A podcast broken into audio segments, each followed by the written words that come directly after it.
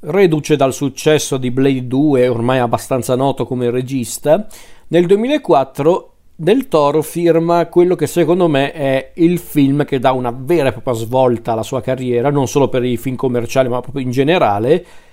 e quindi parliamo del buon vecchio Hellboy.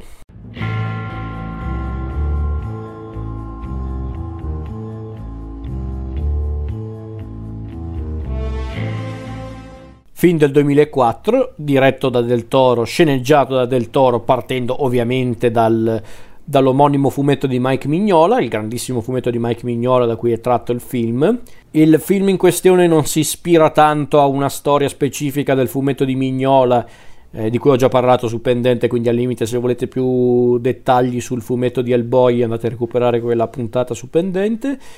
in arte sequenziale. E come dicevo, in questo film non c'è un, un, un, richiamo diretto a una storia specifica, diciamo che ci sono tanti elementi provenienti dalle storie che Mignola allora aveva scritto, perché poi Mignola aveva continuato a scrivere per Hellboy. Vabbè, però per chi non ha mai letto Hellboy o per chi non ha visto il film, la nostra storia inizia nel 1944, quindi in piena seconda guerra mondiale, in questa piccola isola della Scozia, in cui si trova un gruppo di, di eh, di, di, agenti dei servizi segreti nazisti che stanno svolgendo un, uh, un rito, un rito magico chiamato Ragnarok, condotto da un alleato assai particolare del Terzo Reich, ovvero il ben noto e famigerato stregone sovietico Grigorich Rasputin, quel Rasputin, sì, che nell'ambito di di Hellboy, specialmente nei fumetti ma anche in questo film, Rasputin in realtà era stato già assassinato ma si scopre essere sopravvissuto per eh, motivi almeno inizialmente misteriosi. E praticamente Rasputin, eh, appunto alleato del Terzo Reich, sta cercando di creare un portale verso l'aldilà, che in questo caso l'aldilà però è inteso come qualcosa di più complesso, un vero e proprio mondo popolato da, da creature misteriose. Un plotone però degli alleati li attacca, mentre appunto stanno cercando di realizzare questo rito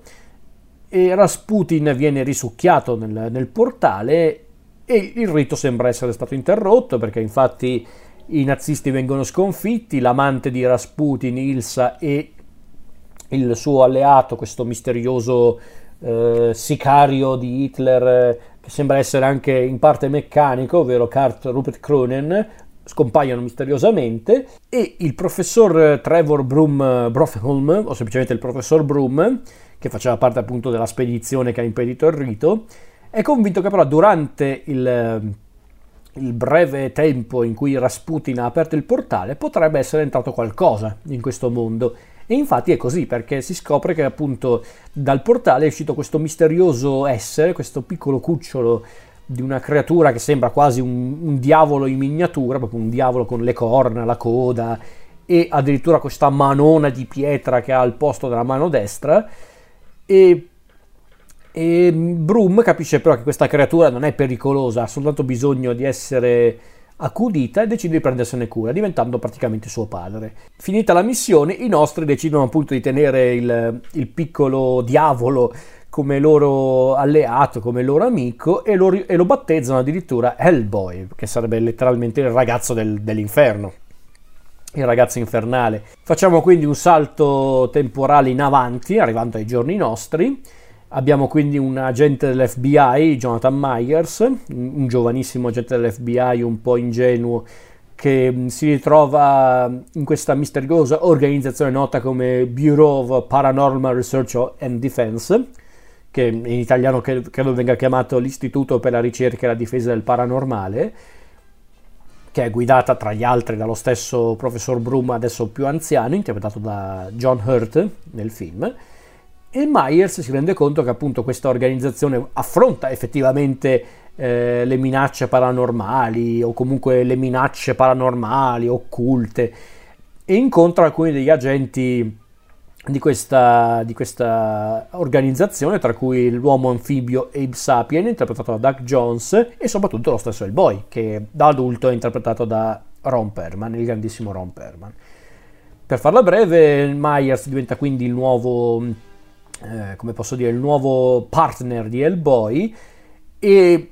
Hellboy, Myers, Broom, eh, Abe e anche un altro agente della, dell'agenzia, ovvero Liz Sherman, interpretata da Selma Blair,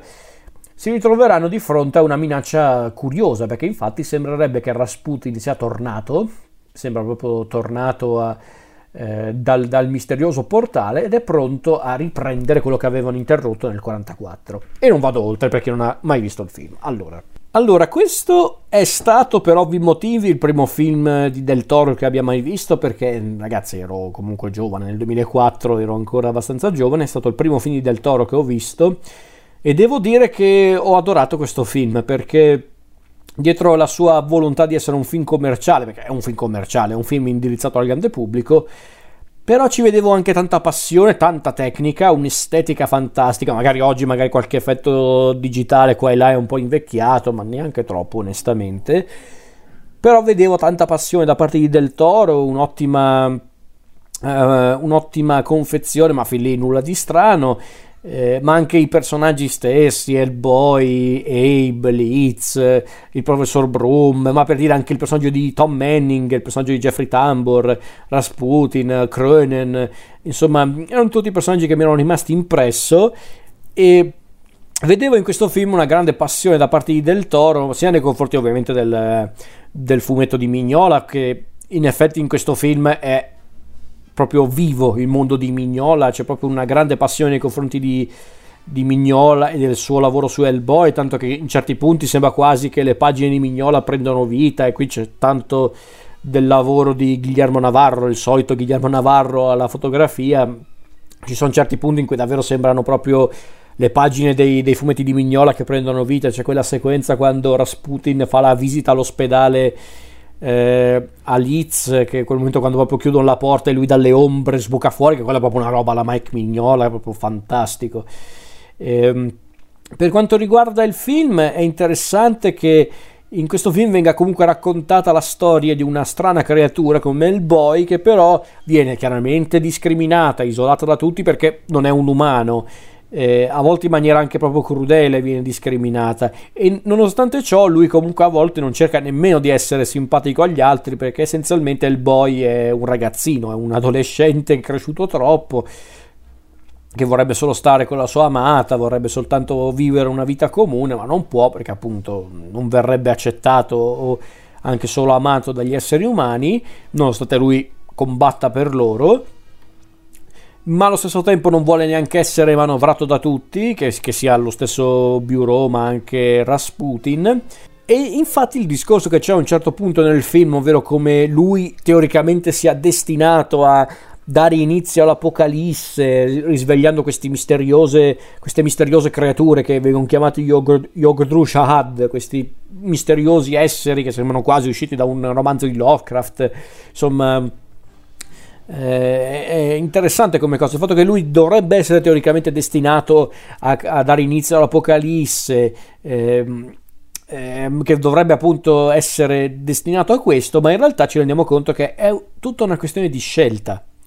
È quello che gli ha insegnato il professor Broom a Hellboy ovvero che tu puoi scegliere nessuno ti obbliga a fare questo. Eh, devi essere tu a decidere come gestire il tuo destino, la tua vita, che è un insegnamento comunque molto importante, considerato che poi arrivato a un certo punto del film Hellboy è, è scoraggiato perché ha perso comunque una persona amata, eh, vede un'altra persona amata sotto minaccia e deve capire se lui vuole sacrificare la sua